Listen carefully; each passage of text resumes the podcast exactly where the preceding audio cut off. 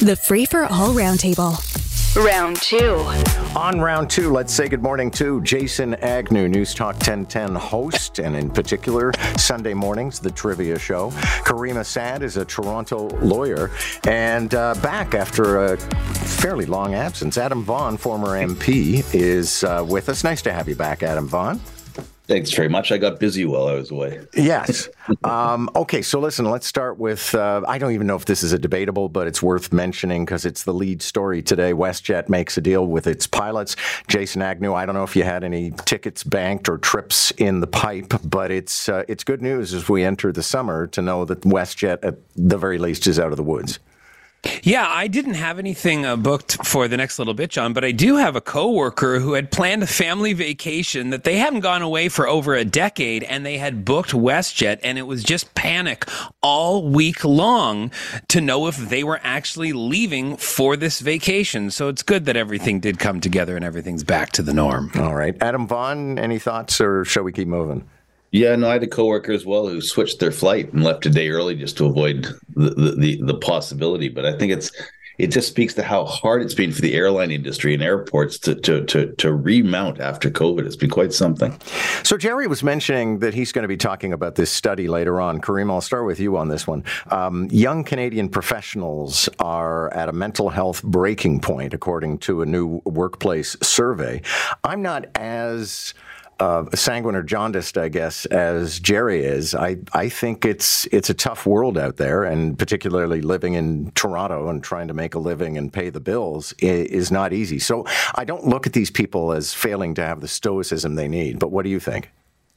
I agree with you, John. Um, you know, when we talk about the pressures of mental health and supporting people, um, that's more than just raising awareness or having kind of little perks. Um, it, it goes down to how livable is the city. And that's, you know, a bigger issue than perhaps just the employer employee relationship.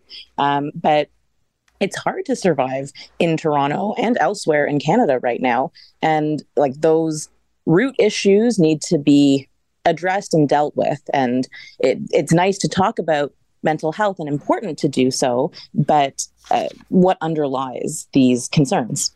You know, I, yeah, go ahead. It's interesting. I, I, think it's. I mean, I, th- I, think there are pressures that are that are you know existential. Rent being a, a big one, but I also think the way um, workplaces talk about mental health and and we had seminars on it in in in my workplace this week, uh, I think we talk about it differently as well, and there's space to talk about it, and so uh, that the, the, shared experience is is surfaced more um, nowadays than it used to be back when when mental health pressures were just simply you know suck it up and and, and go back to work and and uh, you know take it out on on on your on your friends when you play hockey or, or what tennis on the weekend or whatever you do. But but I think it's the way we talk about it has changed as much as as the depth of of despair that some are feeling, and that's a good thing. Yeah, and Jason, I, I sort of get the feeling that a lot of people, it's sort of like if previous generations were miserable in the workplace, then younger generations should just put up with it. Well, John, this is actually really hard for, I think, someone like you or I to relate to. And I say that because we made the choice to get into something that we really, really love doing. You know, I'll, I still to this day work six days a week and I have no regrets about it. There were times in my career where I was working seven days a week and I absolutely loved everything that I did. It's a holiday weekend. I'm going to be there on Sunday morning at nine to do the trivia show. I just really like what I'm doing. So it is hard for me to relate to people people that don't like going to work because I do love it. Yeah, you're absolutely right. Whenever people say that, uh, you know, you should run for office, I always say seems like too much of a real job. You're right. I'm I'm I'm having a party here, and so yeah, it's never been that big an issue. Uh, let's move into another issue altogether, which would be, and Adam Vaughan, you've been an elected official. You've also been a Toronto City Councillor. So I want to ask you if you feel that Brad Bradford is being hard done by. Let's listen. Somebody actually turned his remarks from a leader's debate, a mayor's debate, into a song. There are cranes in the sky and the money's flowing, so please don't ask me why. I've got a developer wife, and we're doing well, and Paul. Hey, that's life. Paul's in the basement. All right. So, Adam Vaughan, you know, I haven't talked to Brad directly about this. He and I know each other, so I'm not sure if he feels like he's being unnecessarily mocked. But what do you make of it?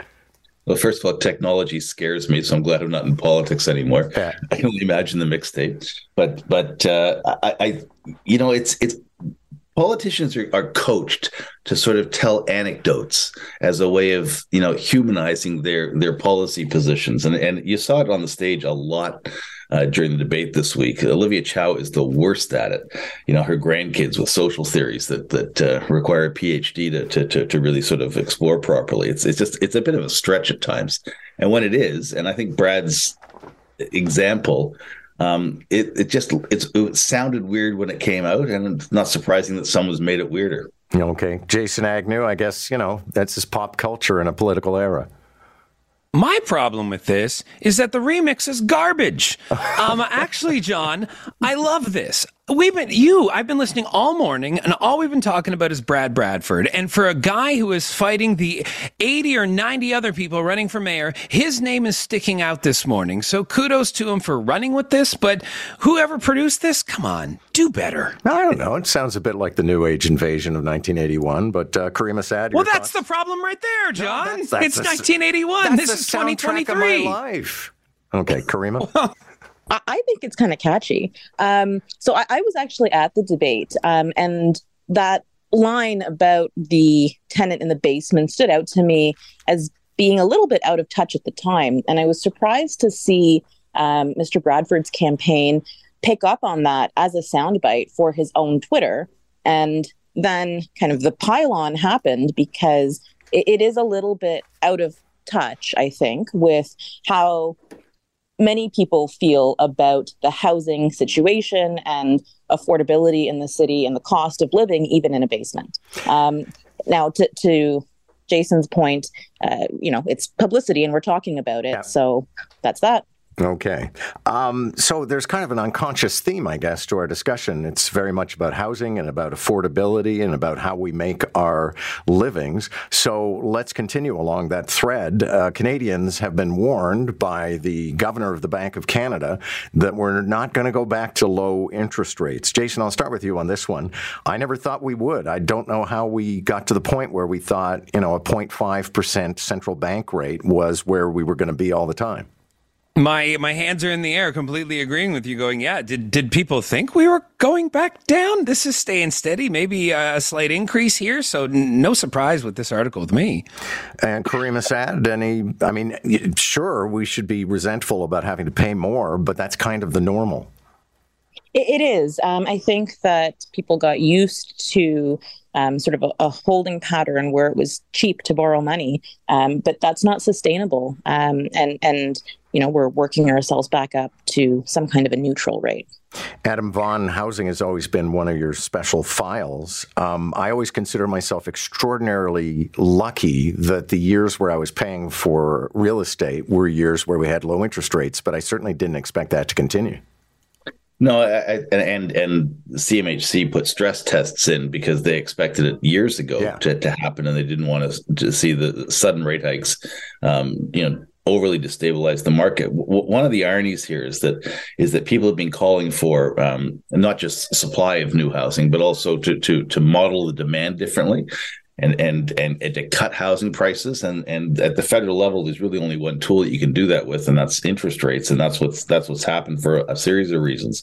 Uh, it, it's a case of be careful what you ask for quite frankly. But but you know if you were following the market if you had a mortgage and and and you know clearly there's too many people that, that want them that can't get them but but if you if you had a mortgage every signal was being sent by CMHC that this day was coming, and and now it's arrived, and it will be like this for for the foreseeable future.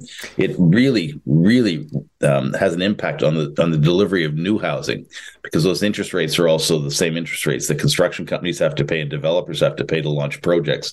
And so it's it's going to have an impact on the housing market for years to come in different ways than just affordability from the from the, the purchaser's perspective. The construction of housing is now more expensive. So the poll that i've been pulling on this morning about belief in heaven and hell and an afterlife is from the uk but i can't imagine the results be all that different here. And Caryma Sa'd this poll would suggest that the older you get the less likely you are to believe in the existence of hell and maybe that's because you're going there i don't know or you want to believe. well, yeah. I mean, young people being more likely to believe in hell, it feels like we're living it. So that doesn't really surprise me. Jason Agnew. Well, yeah, is I was going to go with Caryma's point there. Is it because young people think they're living it, like with employers requesting them going to work five days a week, maybe even going into the office, boomers getting their pronouns wrong? Oh my goodness, you know the struggle's real.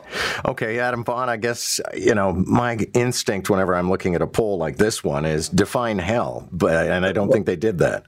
But the opposite would have to be true too. If you believe in hell, you have to believe in heaven, don't you? Yeah. So that means more people than ever believe in heaven as well, which is, you know, maybe it's maybe this is a glass half full, glass half empty study. Okay. And again, speaking of unconscious themes and segues uh, from discussing the existence of hell to children in restaurants, uh, Jason Agnew, uh, Canadians like the idea. My personal hell, John. Yeah, give me the flights and give me the restaurants without the kids for the guy who doesn't have any. Um, we don't have a smoking and non smoking section anymore, so now we can rededicate those uh, particular places to childless and, and uh, childful. Okay. And Adam Vaughan, this is about a poll that found that people favor the idea of child free restaurants and adult only flights. Um, you know, I get it. Someone's got to pay for my pension so I can put up with the kids. I, there are so many people who complain about so many things on flights. I'm sure if you put a poll on it, you can get cats banned, you can get people with oversized luggage banned, you get people with headphones that leak too much sound. Look, I, I think we live in a society of complaints sometime, and and uh, it, it's it's fun to laugh at a poll like this, but lighten up. Okay. Thank you all. We're at a racetrack, but uh, Caryma Sa'd, Jason Agnew, and Adam Vaughan, my thanks to you. Thanks to everybody for listening. Mike Catherwood for putting things together, along with Joe Cristiano. And have a wonderful long weekend. Here comes summer. You might think it's weird to be your best bud's landlord, but I don't. Do you take a grand from your man's monthly? Well, I do. Paul's in the basement.